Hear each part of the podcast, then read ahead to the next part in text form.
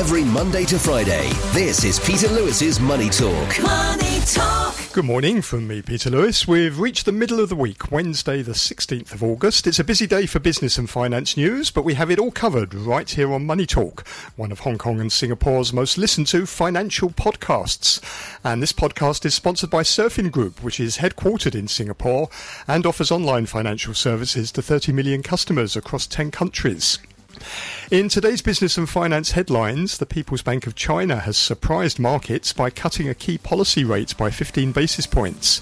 The PBOC injected 401 billion yuan into the banking system via its one year medium term lending facility at a rate of 2.5% versus the previous rate of 2.65%. This was the second reduction this year after the central bank lowered the rate by 10 basis points on June the 13th. Such a move is usually followed within days by a reduction in bank lending rates to households and businesses. China reported July economic data that broadly missed expectations. Retail sales posted the slowest growth since a decline in December, according to the official data. China's retail sales increased by 2.5%. 2.5% year on year in July, slowing from 3.1% growth in June and missing market estimates of 4.5%. China's industrial production increased 3.7% year on year in July, slowing from a 4.4% rise in June. And China's fixed asset investments grew by 3.4% year on year in the first seven months of 2023, easing from a 3.8% rise in the January to June period and also missing market forecasts. China has suspended publication of youth unemployment data, citing demographic and economic changes. The age 16 to 24 category has seen unemployment march steadily higher for six consecutive months to hit a series of record highs, culminating in a new all time high of 21.3% in June. China started publishing youth unemployment figures back in 2018 for the first time. And the Japanese economy grew by 6% year on year during the second quarter, much stronger than an upwardly revised 3.7% expansion in the prior period. It easily topped market expectations of a 3.1% increase. And this was the third consecutive quarter of yearly advances and the steepest pace since the final quarter of 2020, largely supported by a strong contribution from net trade, with exports growing the most in two years. On today's programme, I'm joined by Enzio von Pfeil, Capital Preservation Specialist at Financial Shield, and John Schofield, Managing Director of Tempus Investment. With a view from Japan is Nick Smith, Japan Strategist at CLSA. And if you want to get in touch, please go to my website, peterlewismoneytalk.substack.com. Peter Money Talk. On Wall Street, US stocks sank to a five-week low as strong retail sales data raised concerns that US interest rates could remain higher for longer. The S&P 500 fell 1.2%, closing at 4,438 and ending the session below its 50-day moving average, a move that analysts often interpret as signaling the beginning of a downtrend. The Dow ended a three day winning streak, sliding 361 points or 1%, ending at 34,946. The Nasdaq Composite fell 1.1% to 13,631. Bank shares fell after an analyst from Fitch told CNBC that the agency was considering lowering multiple bank ratings. Shares of large lenders, including JP Morgan Chase, Citigroup, and Wells Fargo, were down more than 2%, while Bank of America fell 3.2%, and the KBW Regional Bank Index shed 3.4%. Shares in Vietnamese electric vehicle manufacturer VinFast surged on its Nasdaq debut as the loss-making startup tries to crack the US market. VinFast went public by merging with a special purpose acquisition company. It opened at $22 a share from the $10.45 price the SPAC closed at on Monday and it closed at $37.06. That's a gain of over 68% on its first day of trading. Longer term Treasury yields hit their highest level this year following the economic data, which was stronger than expected. The yield on the 10 year US Treasury bond, which is more sensitive to expectations for economic growth, rose 4 basis points to 4.22%. That's its highest level since November 2022. The offshore yuan depreciated to around 7.32 renminbi per dollar, sliding to its weakest levels in over nine months, as disappointing economic data and another central bank interest rate cut weighed on the currency. The offshore yuan has depreciated more than 5% against the dollar since the start of this year and is now near a record low. Hong Kong's Hang Seng Index slid 192 points, or 0.8%, to 18,581, down for the third straight session while approaching its lowest level in over a month. The Hang Seng Index has lost all the gains it recorded after the Politburo pledged pro growth policies during its meeting on July the 24th. The Hang Seng China Enterprises Index, which tracks the largest mainland companies listed in the city, has plunged 7.7% so far this month to become the worst performer among 92 global equity gauges. And on the mainland, the Shanghai Composite dropped 0.1% to 3,176, sliding for the third straight session. And I'm afraid to tell you there's going to be more pain for Chinese stocks at the open this morning. Futures markets pointing to a loss for the Hang Seng of 272 points. That's about 1.5% at the open. You can get more details on the latest market movements in my daily newsletter, which you'll find at peterlewismoneytalk.substack.com.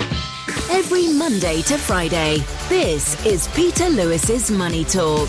Peter Lewis's Money Talk. On this Wednesday morning, a pleasure to welcome my two guests. We have with us capital preservation specialist at Financial Shield, Enzio von Pfeil. Morning to you, Enzio. Morning, Peter. And also with us, John Schofield, who's managing director at Tempus Investment. Welcome back, John. Yes, hello, good morning, Peter. Plenty going on in China and Japan to talk about this morning. So let's start in China. The PBOC surprised markets yesterday by cutting a key policy rate by 15 basis points. The PBOC injected 401 billion yuan into the banking system via its one year medium term lending facility at a rate of 2.5%.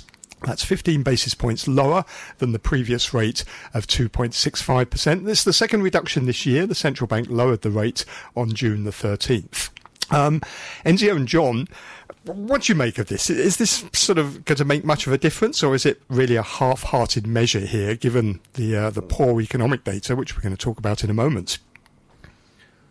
Well, I think they have to do something, uh, or be seen to be d- doing something, um, but it's just a, you know, it's just a, just just trying to cushion the uh, the, the slide. I think really um, in the economy, and and, and um, but what the, the real question is what's what's going to happen with, um, you know, how, how how the government is going to address the. Uh, the growing debt crisis, which is spreading, as we see, from beyond the property uh, developers into into these wealth management uh, trust firms and, and so on.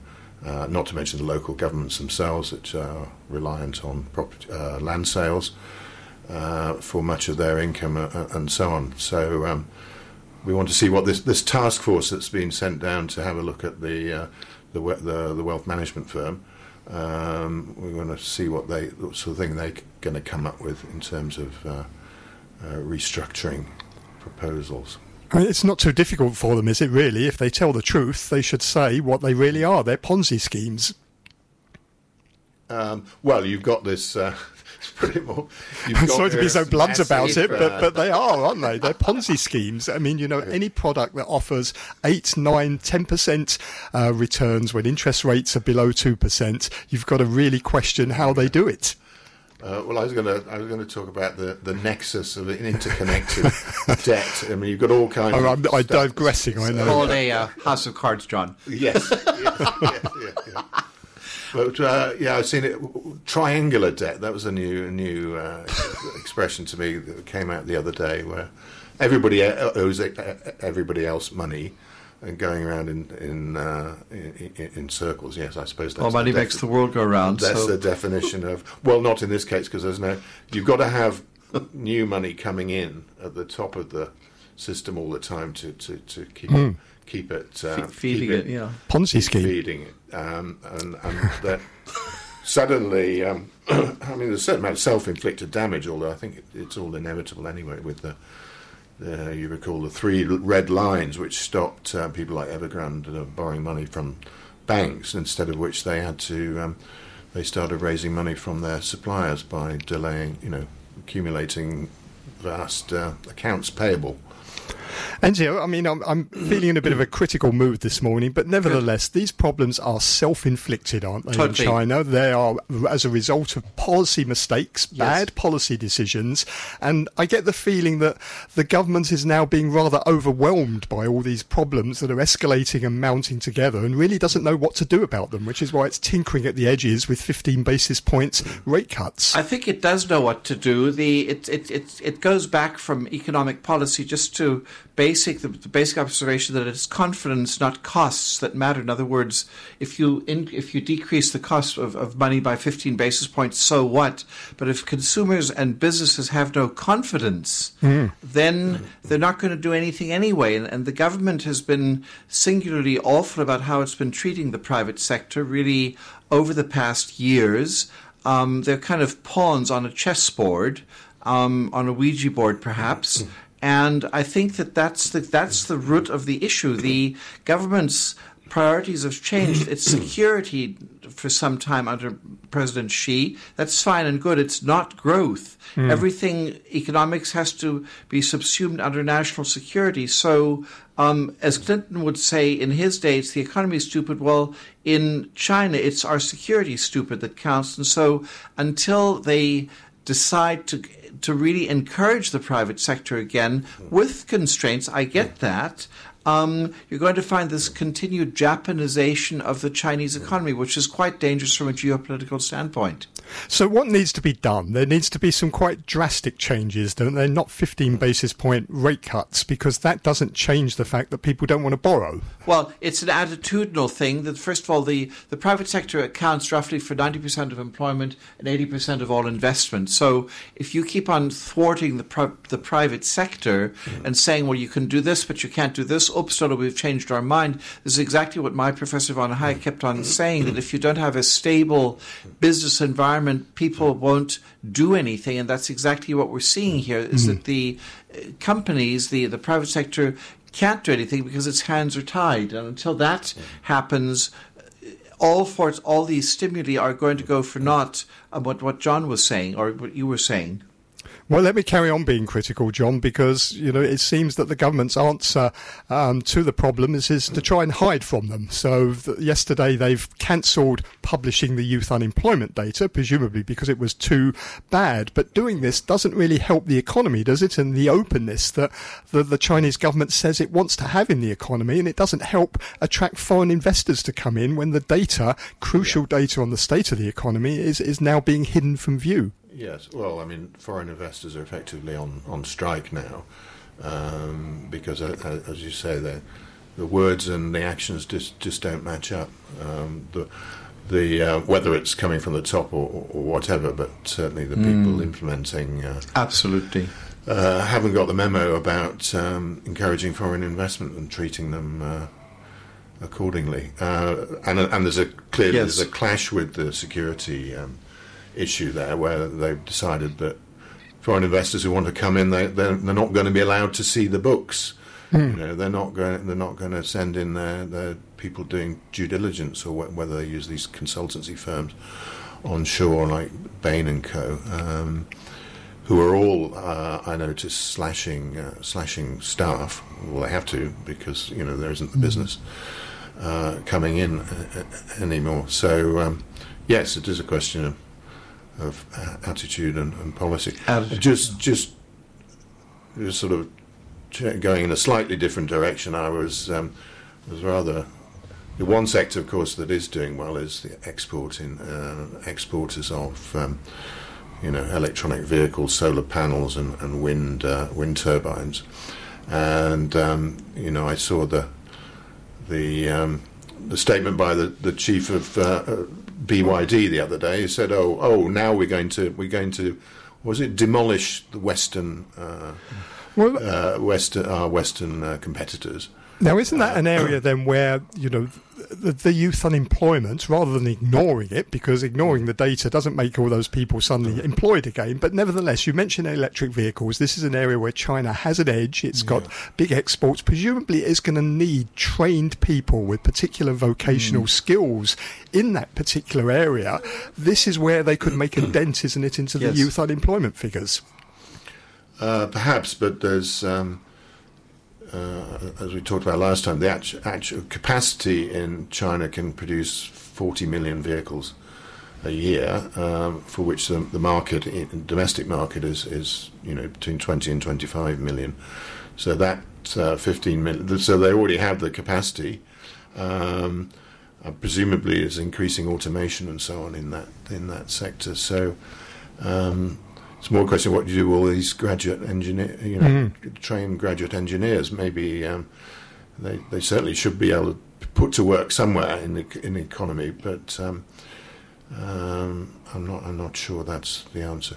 Well, Enzio, if you look at Germany, Germany would have had, if China was Germany, they would have had set up now vocational training centres yes. in a flash to um, to fill that gap and get some of these youth, unemployed youth, off the uh, off the dole. Yeah, I just don't understand why they don't just also Hong Kong doesn't just use the the German model as a plug and play. There's no invention needed. It's it it works very well. Germany, Austria, Switzerland.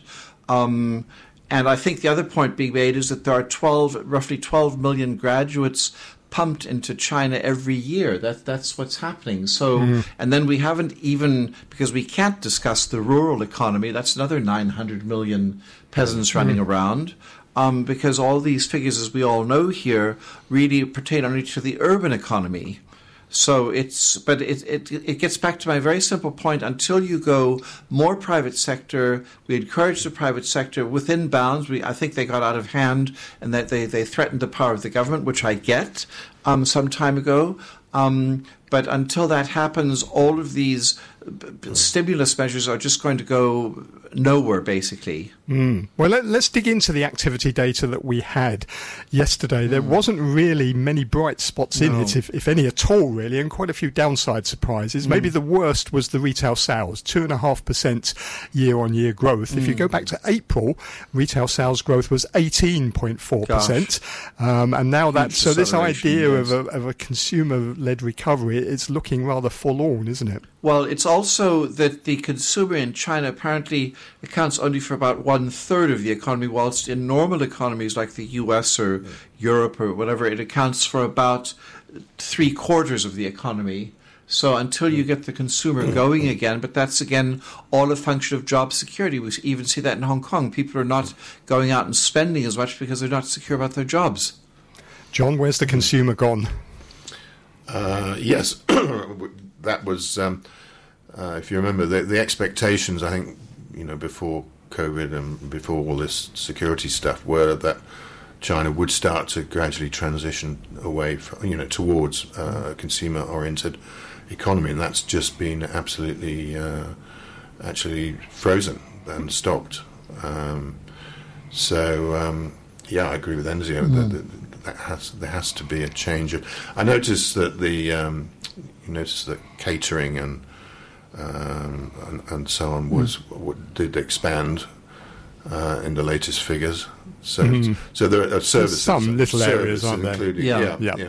You see the same pattern in in, uh, in in Europe as well. Everyone's frantically travelling around, all restaurants and bars are full, even though we're supposed to be heading into a recession. So, mm. so um, yeah, but that just shows you that there is there is um, I think, latent demand for, you know, this shift into, into consumer, uh, yes, towards a consumer economy. Um, so, as I was saying earlier, the, but the not only not only the uh, domestic economy is still uh, based on, you know, mainly on property and infrastructure investment, which is grinding to a halt, mm. but also the manufacturing sector is still, you know, working on this mercantilist uh, approach you know, exports and well, that's uh, if you look at the driven and and uh, you know treating it as a zero sum game, saying we're going to destroy the Western competition. I mean, that's hardly yeah, uh, yeah, it's not growth policy. Mm-hmm.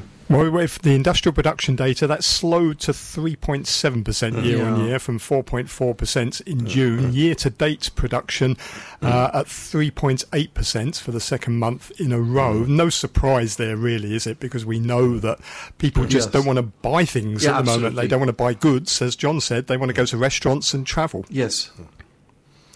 Yes, it would be interesting to see a breakdown of those, those figures. Um, you know, presumably we're talking about heavy industry as well. You know, steel and yeah, steel and all the rest yeah. of it, and that must be it must be uh, slowing mm, mm. because of the, the lack of activity in, in uh, property and infrastructure. Well, on the investment side, fixed asset investments slowed to 3.4% from 3.8% year on year. And within that, property investment, that slowed at an mm. even faster pace. It fell 8.5% year on year. The previous month, the decline was 7.9%. Mm. Property sales growth, um, basically at a standstill in July. It rose only 0.7% uh, year on year compared to a rise of 3.7% in June. So, again, maybe no surprise, but it just highlights the difficulties, doesn't it, that these property developers like Country Garden now find oh. themselves in.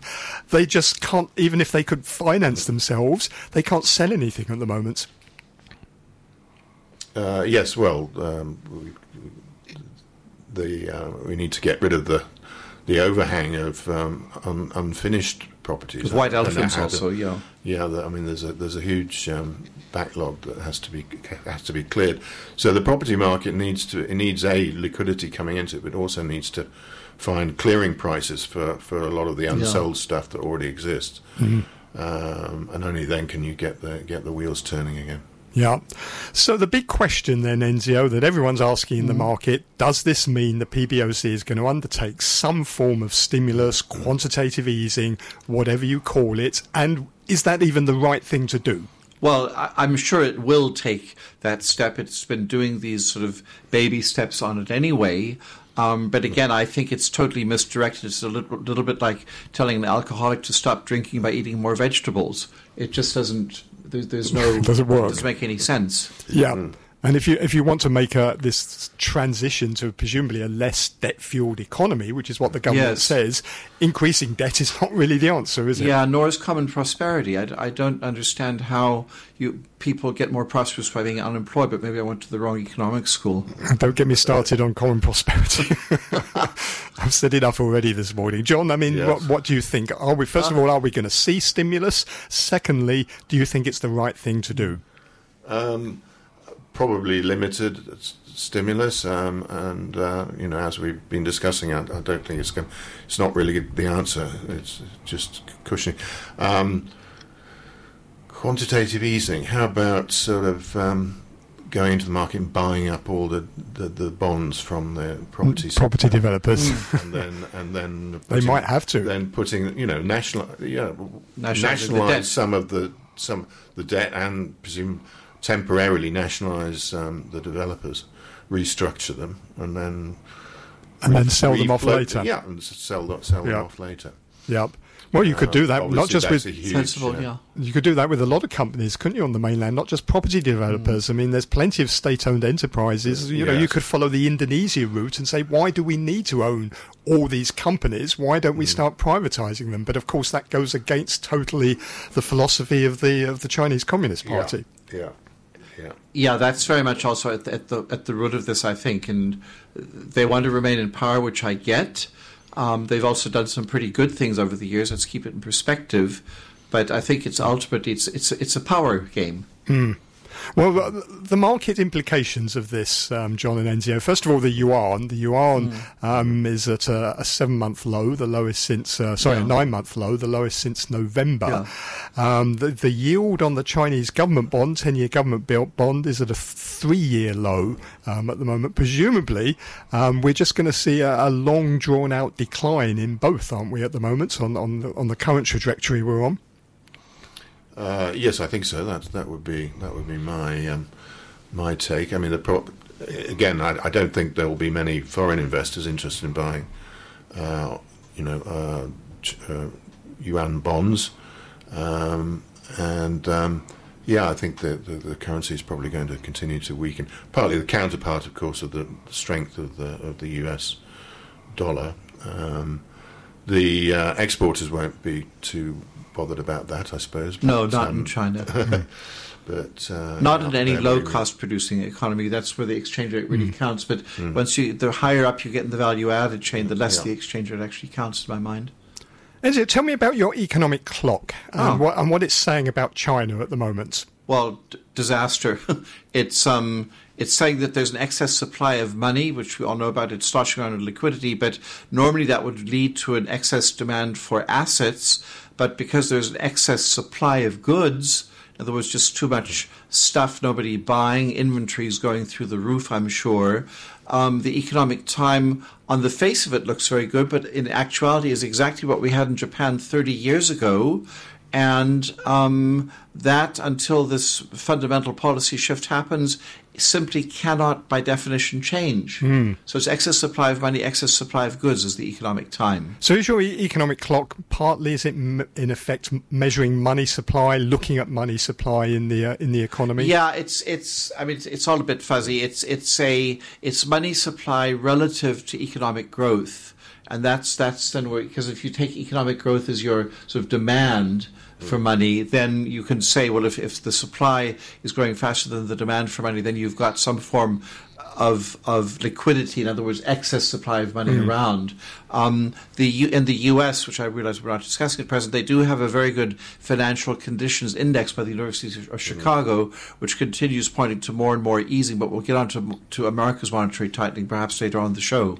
So, so what is a bit odd there then is if money supply in China is increasing, mm. which is being reflected in your economic mm. clock, and excess supply of money, why isn't inflation going up? Because the two normally go hand no in demand. hand because again the because there's no confidence people aren't shopping. So you have they're just basically hoarding cash. Mm-hmm. and companies are hoarding cash. And because there's no job security um, people are saying well i know that i've got this this packet full of money here but because i have no job i'd better live off the cash. Right. Understand. Understand. but that's, that's a very good question. Yeah Okay, well, let's cheer ourselves up because China, the Chinese economy is a bit depressing. We're going to have to switch to Japan Kenya. to do it, though.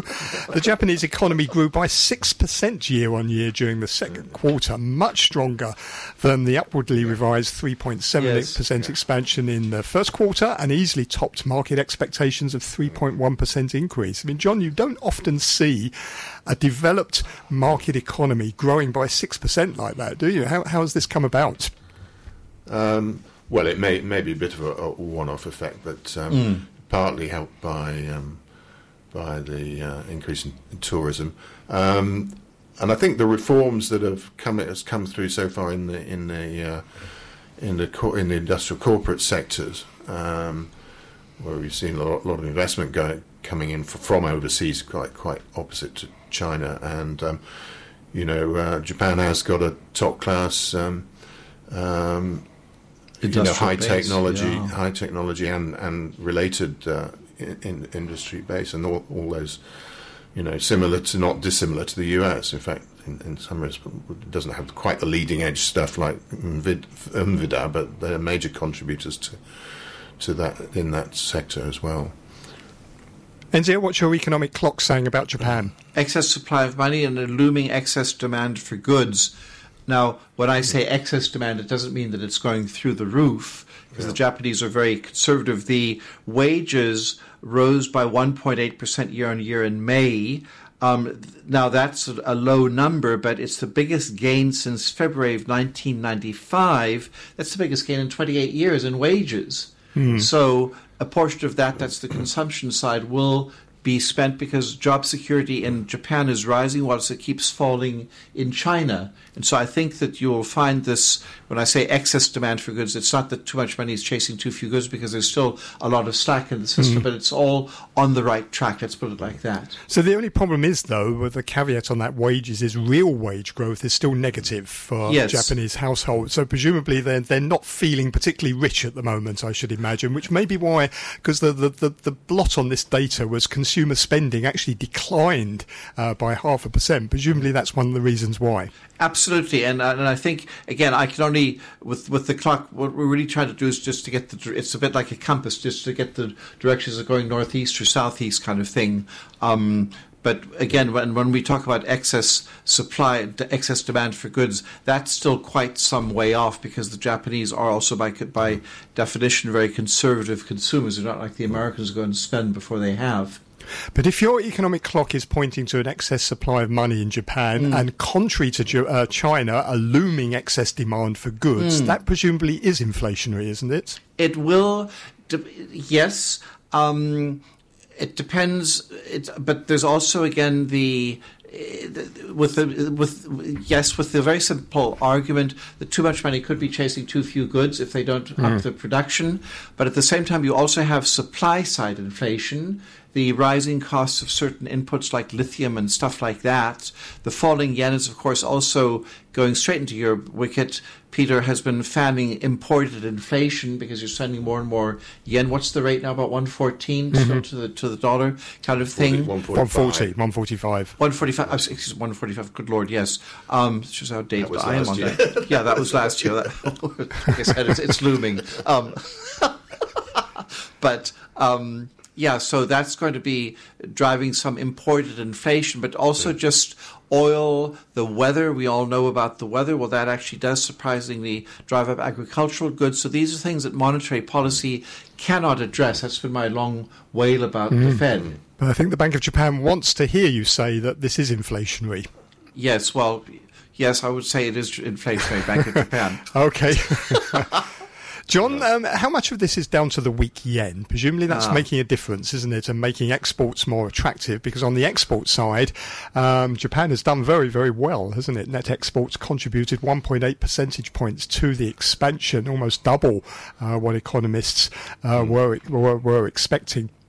Yeah, I'm sure that weak yen's a factor, but just going back to the the monetary policy, um, I still think Japan Japan has a you know is in a in, a bind here, or the Bank of Japan is in a bind how to how to get out of this because it's a bit of a they they want inflation. They seem to be quite happy with three point or whatever it is now three point two, um, mm. but probably rising.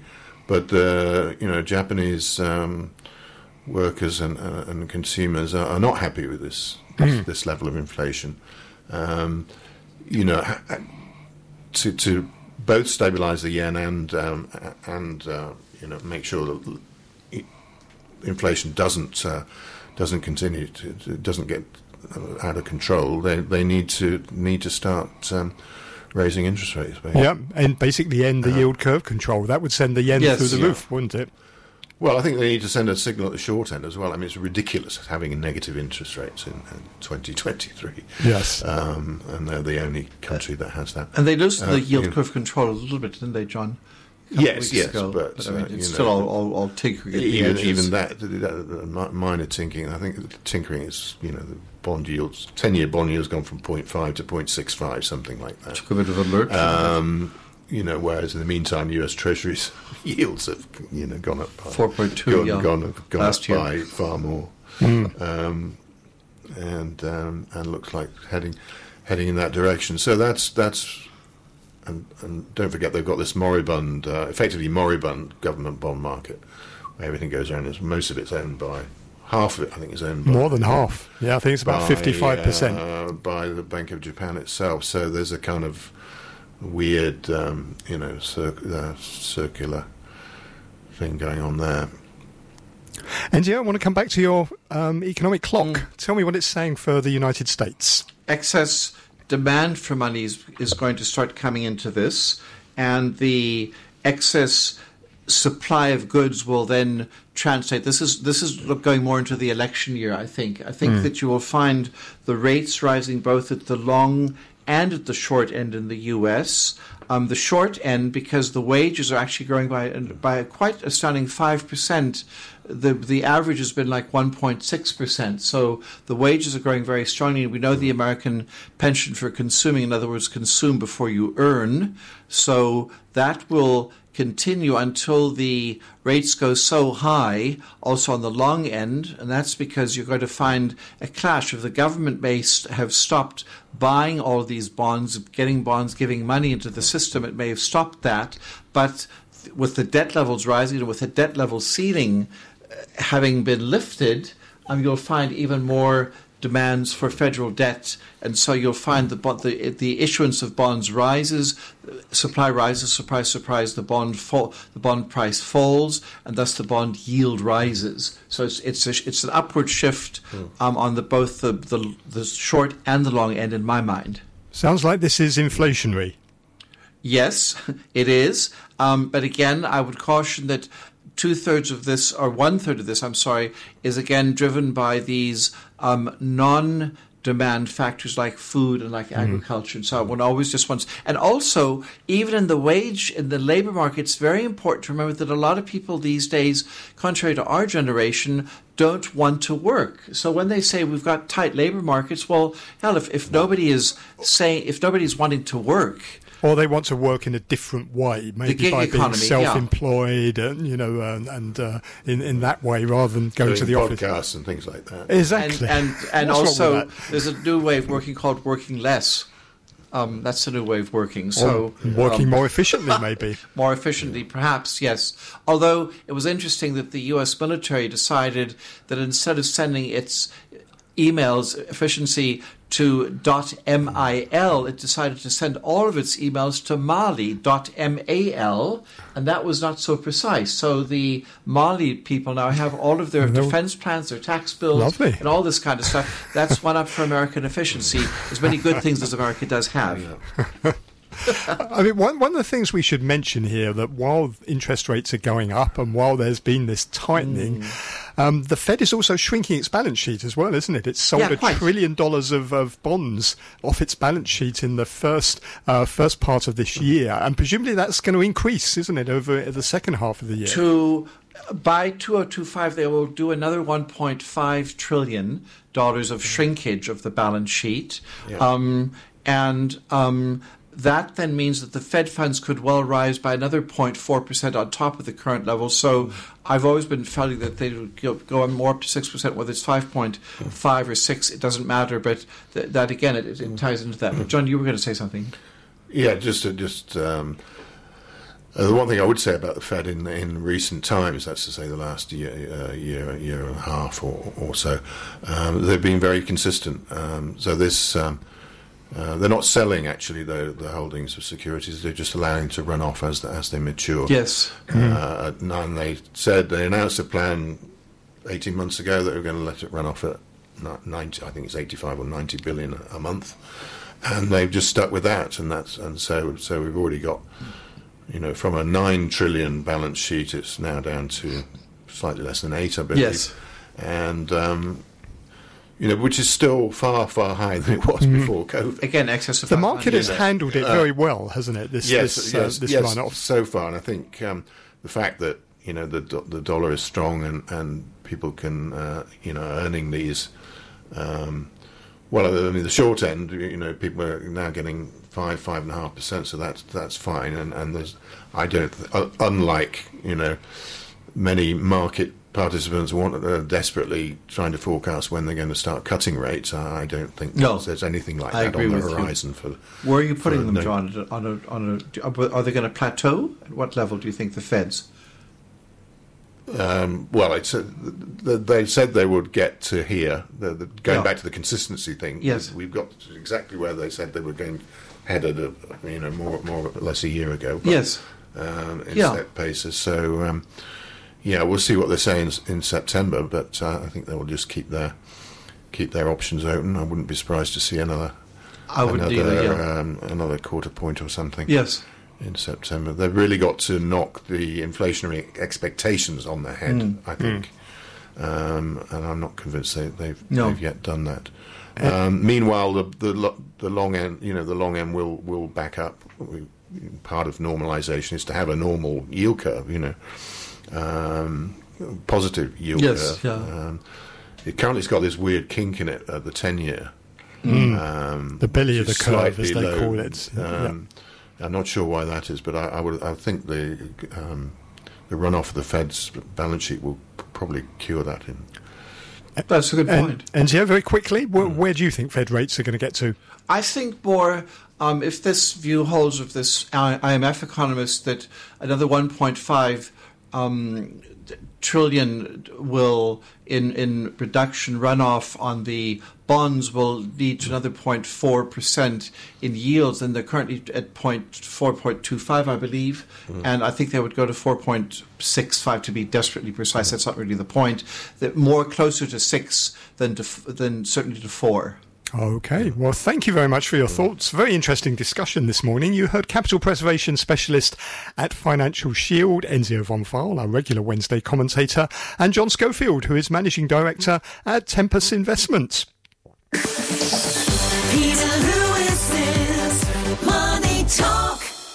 I'm joined now by Nick Smith, who is Japan strategist at CLSA in Tokyo. Morning to you, Nick. Good morning to you. Well, look, the Japanese economy grew 6% year on year during the second quarter. That was much stronger than the 3.7% expansion in the prior period, beat nearly every single economist's expectations. The average was about a 3.1% increase. Nick, how on earth has that come about? Well, I think um, most people forget that um, that tourism is booked in uh, in exports, and so you're going to read people saying um, Japan's over dependent on uh, on exports, uh, that it was all about the yen, and it wasn't. It was all about tourism. I mean, I think as, as far as a um, economist is concerned, he's just not used to tourism moving the needle. Um, and it took, you know, obviously decades to get uh, uh, tourism up to. I, th- I think it was 0.8 uh, percent of GDP in um, in 2019. So um, it, has gone from zero to that. Uh, uh, approaching 0.8 over uh, a period of just a few months, and that I hmm. think is what's what's confused people. But obviously, the point is that we got the announcement uh, last week on the 10th of August saying that um, China is uh, removing impediments to uh, to uh, group tours, and so that should add to um, to tourism going forward. We're getting new numbers out for, for tourism for July today. Yeah, but it, it got back the the late, last figures that we saw from the National Tourism Authority said Japan's recovered to more than seventy percent now of its pre-pandemic levels, which is much better than a lot of other countries. It certainly has. I mean, obviously the um, the weak yen helps in all of this, and it, it's not just the uh, the yen itself. It's the the fact that uh, prices haven't moved in, in Japan since uh, since before some people were born. Um, so, you know, the, the, in in geek terms, that's the uh, real effective exchange rate is is back to um, 1972 levels, I think. Right, right. But I, I, know you mentioned that, you know, people wrongly think that this is all about the weak yen and exports. Nevertheless, exports did contribute quite well to this, didn't they? Net, net exports added about 1 and 1.8 percentage points to the expansion. So this has made a difference. And I presume particularly for cars. Well, that's uh, that's true. Yes. So, um, as I say, tourism is is uh, a large part of that uh, that exports number this time, um, and um, and yes, autos was was a big surprise. I was just as I was going through the um, the quarterly earnings numbers, I was I was blown away by just how strong autos had been. Um, we knew that they'd had uh, supply chain bottlenecks.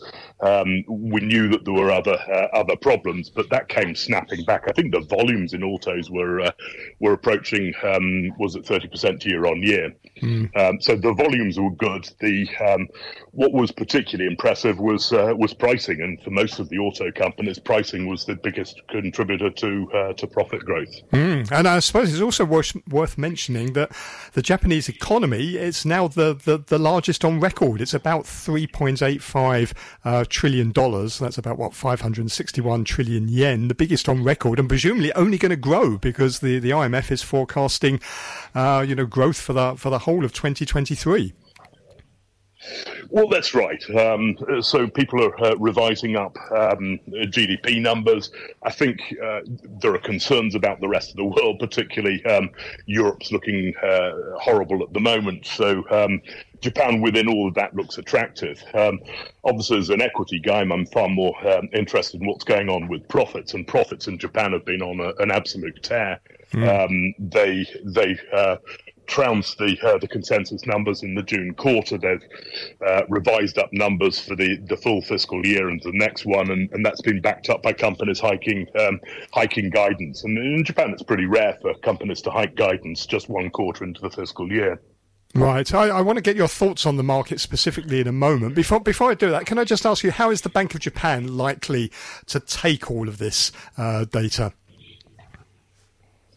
Uh, the uh, Bank of Japan has, has been trying to have it both ways. So obviously, um, a couple of weeks back, the uh, the, the, BOJ um, increased its um, yield curve control ceiling up to uh, to one percent, but it's still um, buying bonds heavily to try and um, uh, to hold down um, interest rates. So uh, um, it, it, said it wouldn't move its uh, forecast, and then it did. Um, I, I, think um, inflation is coming in a lot um, stronger than they'd uh, they'd expected. They said it was imported. They said it was uh, was transitory, and uh, I'd said all the way through it's neither of those. And, and mm. I think uh, they'll be dragged kicking and screaming into um, into uh, loosening things up going forward. So uh, you look at futures, and they're suggesting that um, that the short end might get um, get a bump up within uh, the next sort of uh, six to nine months also. Am, am, I right in saying that the Bank of Japan, I mean, certainly in my view, is getting its messaging terribly muddled at the moment about what exactly it wants?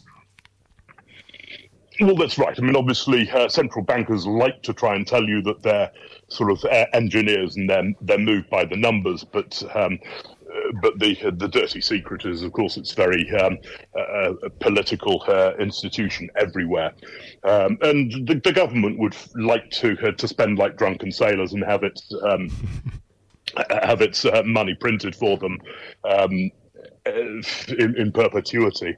Uh, and the Bank of Japan, uh, I mean, I've compared this to the 1930s situation where they did uh, extreme uh, money printing, and uh, the result, of course, was not very good, was it? it was hyperinflation. So yeah. it's very difficult to turn around and say no to government, uh, but um, this is why um, why this governor was the only person who who wanted the job, and uh, a lot of others said thanks, but it's a poison chalice. Mm, and, and, obviously, inflation is going up in Japan. But as you've said many times on this program, um, when you look at inflation in Japan, you've also got to look at wages as well. And although wages are going up, they're still real wages are negative, aren't they? Maybe not as much as they were before. But so presumably, the Japanese consumer, the Japanese household, doesn't feel rich yet. No, I don't think it does. I mean, if you look at OECD numbers, then um, wages in Japan uh, have been basically sideways for uh, uh, for three decades, and so we always used to talk about um, fantastic um, Japanese employees and, and, coming up with so many ideas of their own, um, and then everyone's now saying, "Well, look at the decline in productivity," and uh, uh, and I suppose the answer is, "Well, that's going to happen if you don't pay people properly." Um, mm. You know, we we pretend to work and they pretend to pay us. And presumably that's one of the reasons why consumer spending in this GDP number, that was the, the blot really on the copybook, wasn't it? Because it was negative. Consumer spending dropped about half a percent. Presumably that is linked to the fact that real wages are still negative. On the face of it, yes. Now, um, as uh, perhaps you know, the um, Japan's got the biggest revisions on uh, GDP of, of any uh, G7 uh, economy. And that's because they just can't get consumption right. Uh, and it's based off a, a survey of, uh, of 9,000 people. So it, it, just blows you away, doesn't it? The, the idea that mm-hmm. 60% of the economy is based on a survey of 9,000 people. Um, so they tend to revise it a lot. My feeling is there's a better series that comes from the uh, the BOJ that's um, that tries to correct some of these problems. That's somewhat more uh, more positive. So in the rest of the world, what we saw during um, during COVID was that um, there was revenge spending when people came out of it, as as they were spending the money that had been uh, piling up um, over months of not doing anything. So tell me, what does this all mean for the markets? First of all, with the currency, the, the yen has slipped now uh, below 145. Presumably at the moment, unless the, the Bank of Japan changes course, it's just going to be a long downward decline for the yen. Um, yeah, I mean, obviously, a large part of this has been uh, what the dollar's been doing. Um, there have been expectations that the um, the Fed would be uh, cutting rates, and instead, it's been hiking them. Um, and so that's an, an issue over the next uh, few months. As we get into next year, I'd have thought that um, there'll be much more. Um, uh, trading on on expectations of the Fed cutting rates, um, there'll be upward pressure on uh, on Japanese rates. Uh, and I think the the yen will um, will strengthen somewhat, but uh, that's probably going to take until uh, until next year. Problem is, if you look at the 10 year Treasury bond yield, it's well above 4% now, isn't it? It's not really sustained a rise above 4% since the global financial crisis, but it's doing it now. So that uh, widens that yield gap with Japan, puts more pressure on the yen. I, I, think so. Um, that's a that's only a short term thing. I would have thought um, it, will start to uh, to reverse as we get into um, into next year. Mm. Uh, but yes, Japan is is the real standout on that, isn't it? So, what does this mean then for stocks? Whether if we take the situation as it is, inflation is going up in Japan, but the Bank of Japan sees it as being transitory and uh, and imported. Wages are going up, but real wages are still in decline. Where where are the sectors that you look at uh, within Japan that, that can be the beneficiaries of this scenario?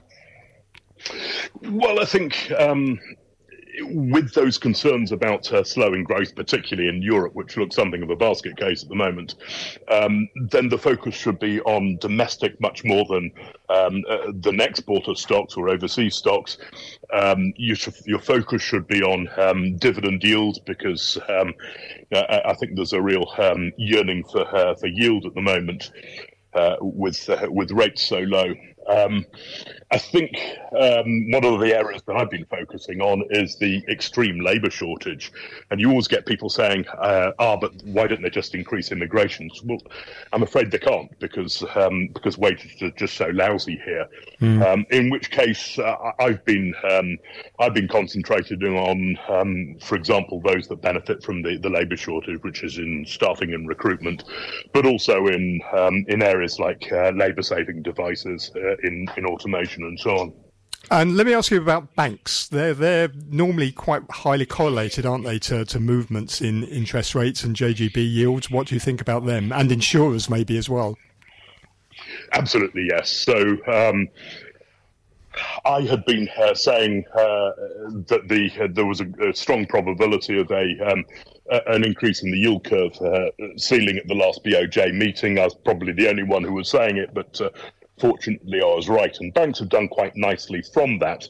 The uh, the yield hasn't risen as much as I'd uh, as I'd hoped. I think it will um, it, will be a slow burn on that, but I think banks are just so incredibly highly geared to, to movements in um, in bond yield that um, uh, that will get continued outperformance on them through the the um, through the rest of the year. Uh, insurers are also a play on that. Uh, they're not as highly correlated with yields. They're not as um, geared to it, but uh, but they do look interesting. Nick, it's always a pleasure talking to you. Thank you very much for that this morning. That's Nick Smith, who is Japan strategist at CLSA in Tokyo. You're listening to Peter Lewis's Money Talk. Money Talk. Thank you for listening to Money Talk this morning. You can find more business and finance information from around Asia in my daily newsletter, which is at peterlewismoneytalk.substack.com. I'll be back tomorrow when I'll be joined on the show by Andrew Ferris, the CEO of Econosis Advisory, and Nick Marro, lead for global trade at the Economist Intelligence Unit. And discussing the latest developments in the oil markets is Vandana Hari, founder of Vanda Insights. See you tomorrow. Money Talk